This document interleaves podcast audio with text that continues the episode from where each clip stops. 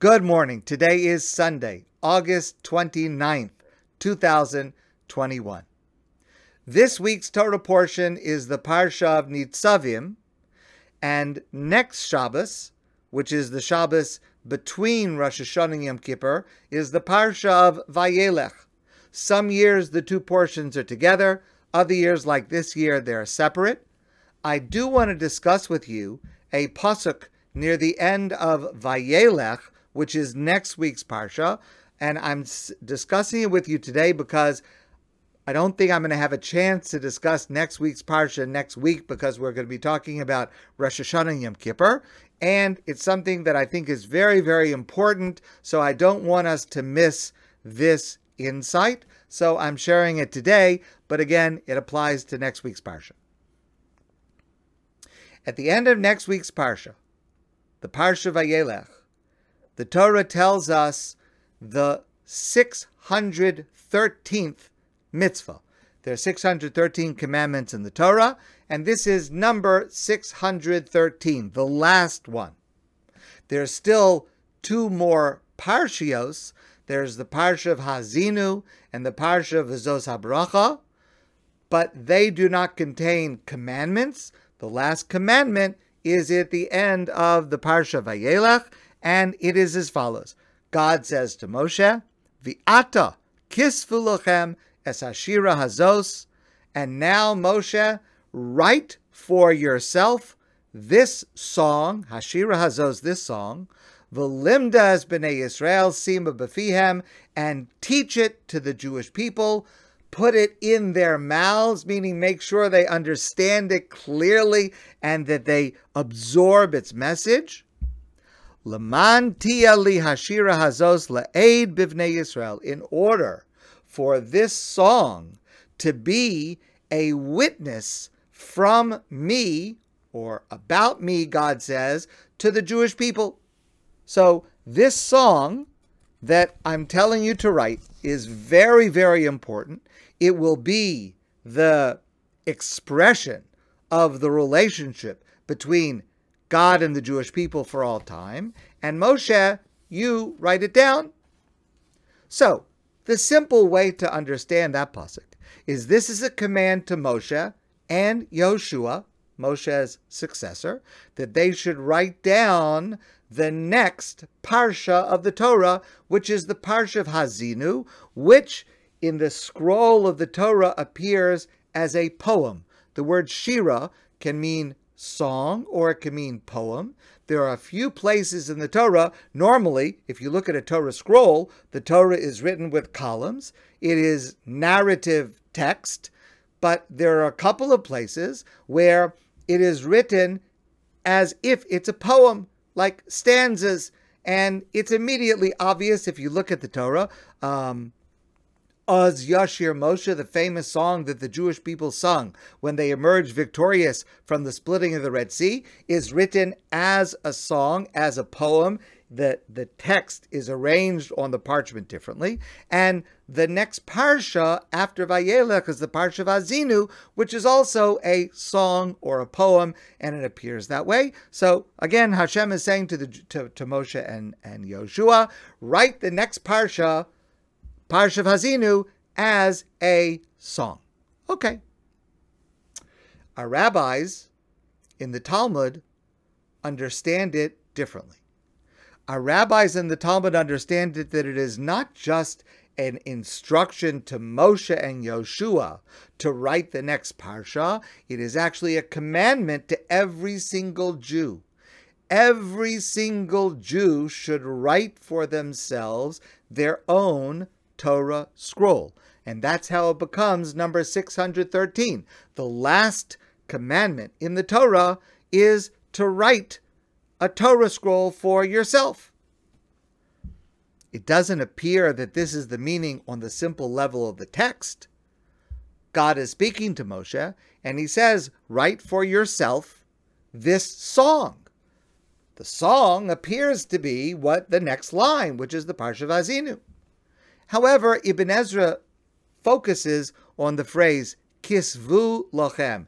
You plural should write for yourself. if God is only talking about Moshe writing the next parsha, why does it say kis? it should say ksav in the singular? God's talking to Moshe.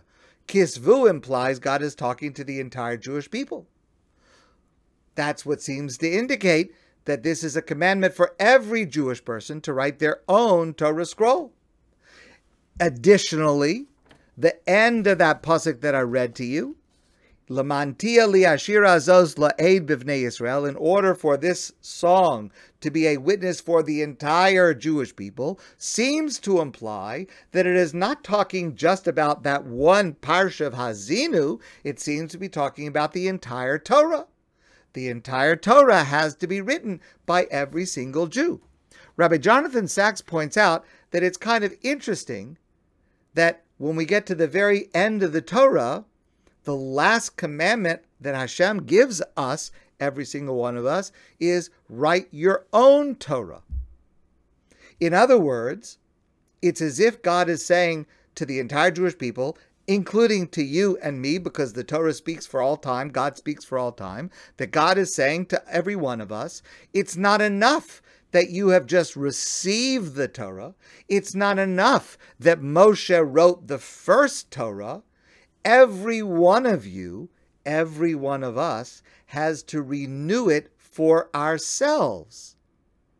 But notice the, the complementary nature of the contradictory message, because on the one hand, we have to remain loyal to the original Torah.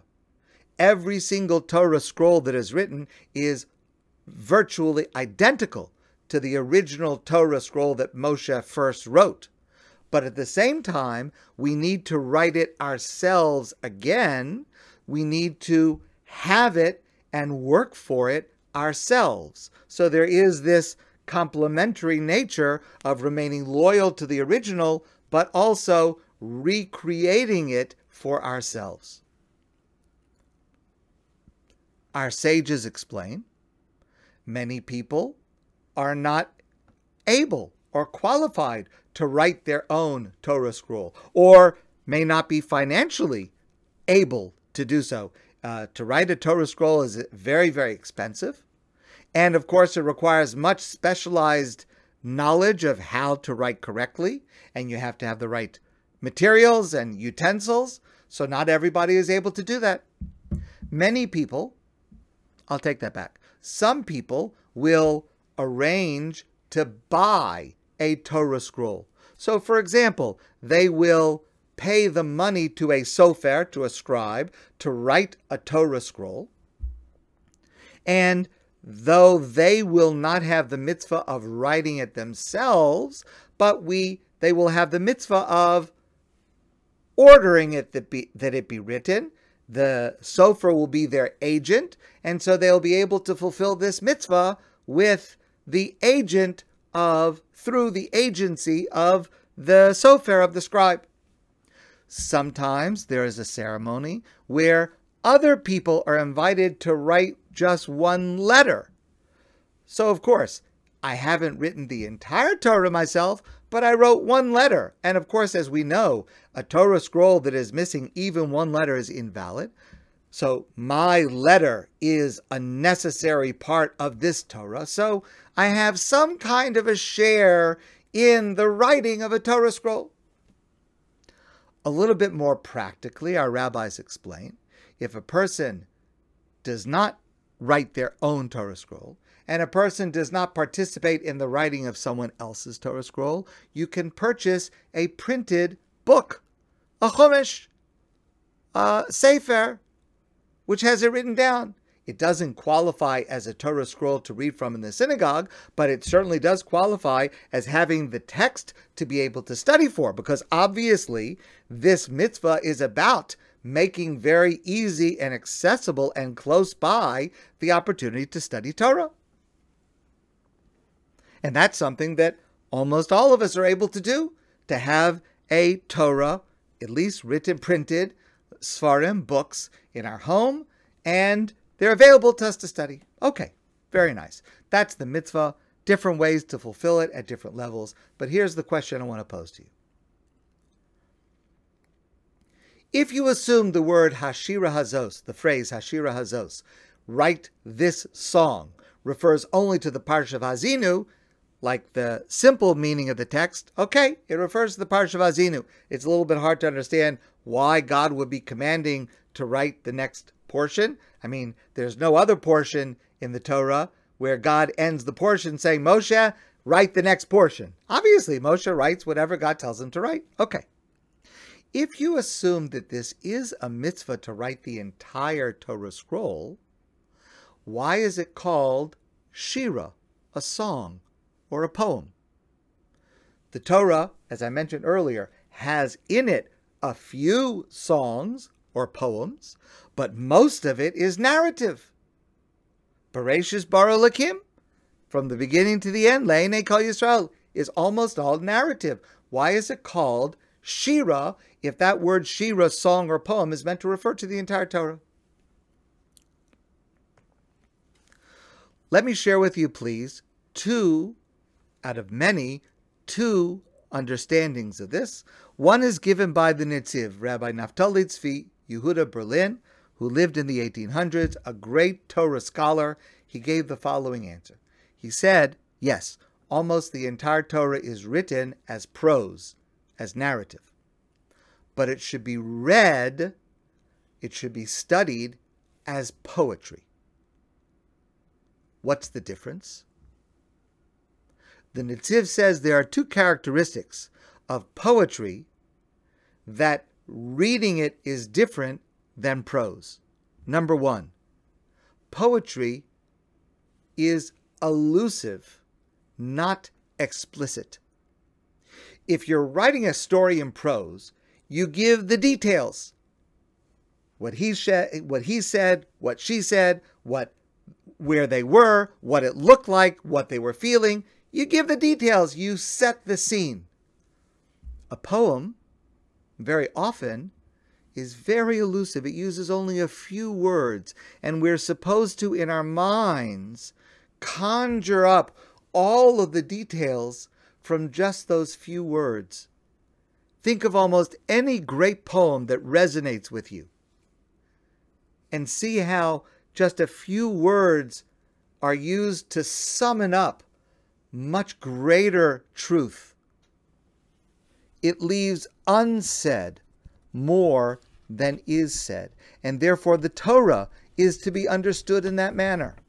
The Torah is to be understood as something that is only giving us a few words, but we are meant to supply the context, to supply the description. That's what our rabbis provide for us. For example, in the Midrash, and, and our rabbis who in the commentaries are providing all of that to make it come alive for us. The Torah only uses a few words.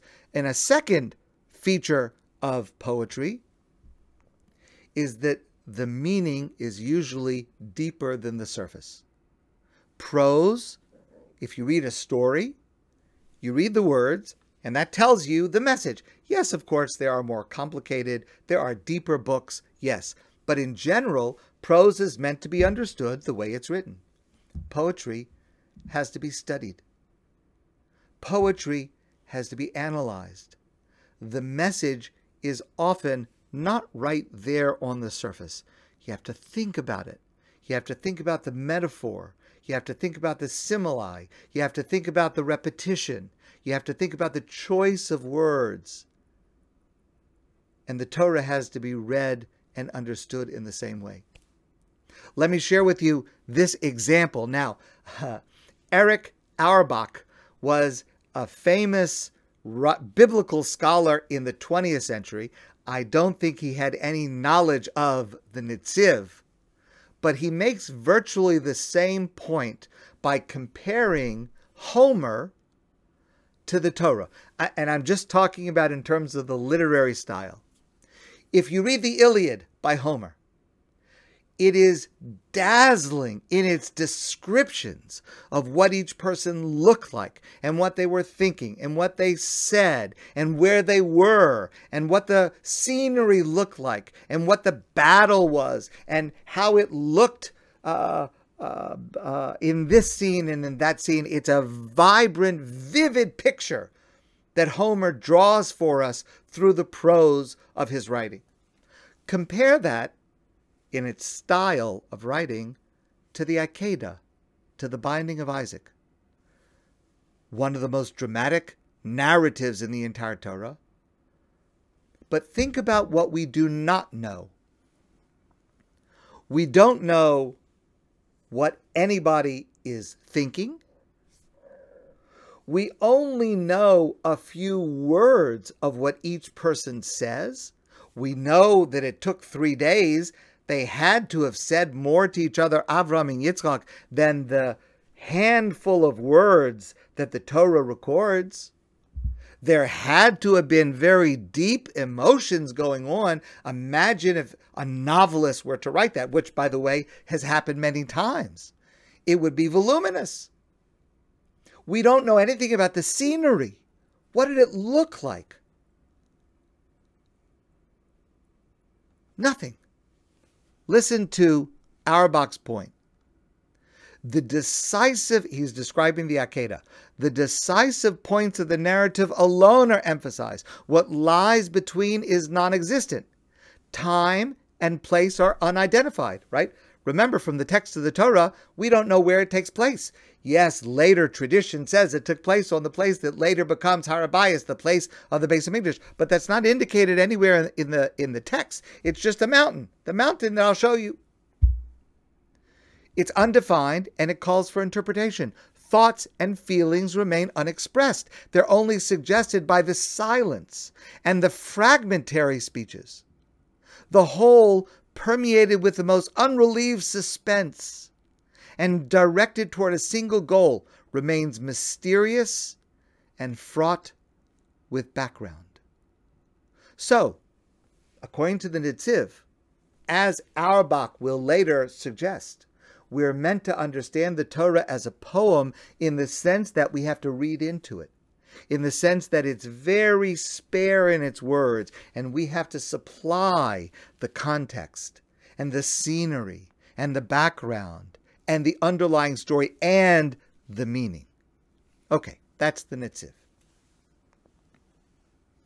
Let me share with you a completely different understanding by Rav Yechiel Michel Epstein, one of the great halachic authorities, as well as great scholars of the late 1800s and early 1900s.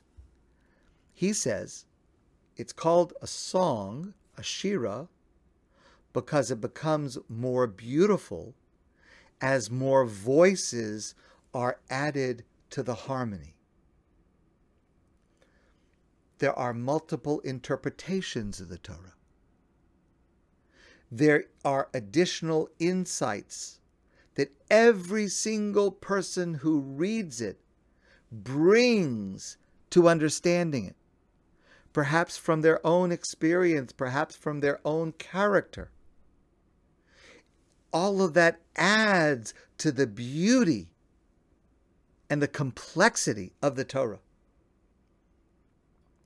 And that means it becomes more beautiful as it becomes more complex every day, when there are more people studying and more people adding their own understanding.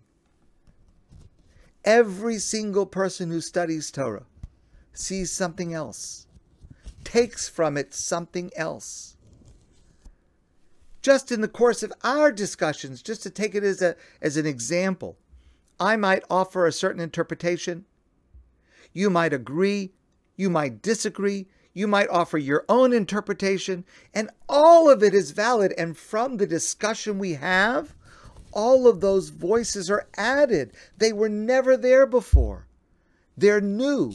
The Torah is growing in complexity and beauty at every single moment. Now, I pointed out, I utilized this metaphor last week in a different context, but it's true here also. The difference between a soloist who may perform beautiful mu- music by him or herself, but yet when it's together with an orchestra, it becomes so much more dazzling and immense and amazing and overwhelming. And according to Rav Epstein, that's what the Torah is. The Torah is this collection, not a single text. Yes, of course, the single text that comes from God is by itself the Word of God. But it's meant to be understood as a poem so that we all have to understand it. We have to all add our opinions. And every one of those opinions is different. And every one of those insights is different.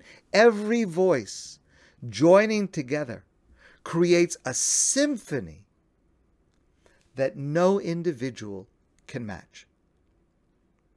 So that calling the entire Torah a Shira, according to Rabbi Epstein, is to assert that the more voices that are raised in explaining it, in studying it, the more beautiful it is.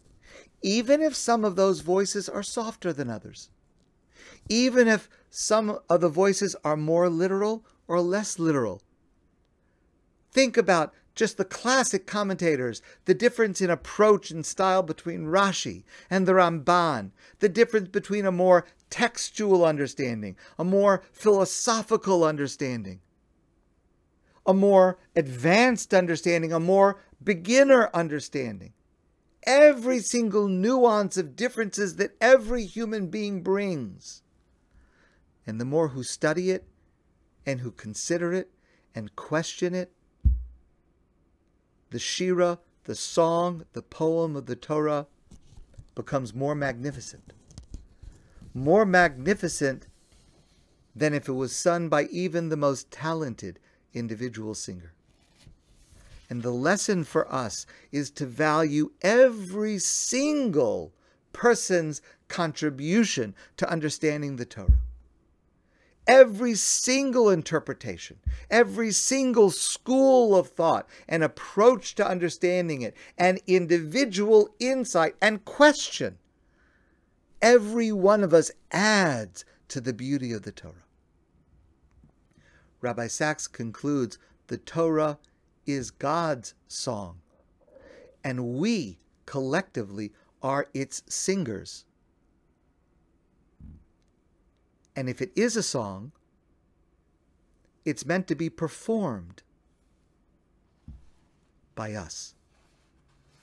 God needs us to bring the Torah to life, like a composer needs the orchestra to bring the music to life. The Shira of the Torah is the partnership between God, the composer,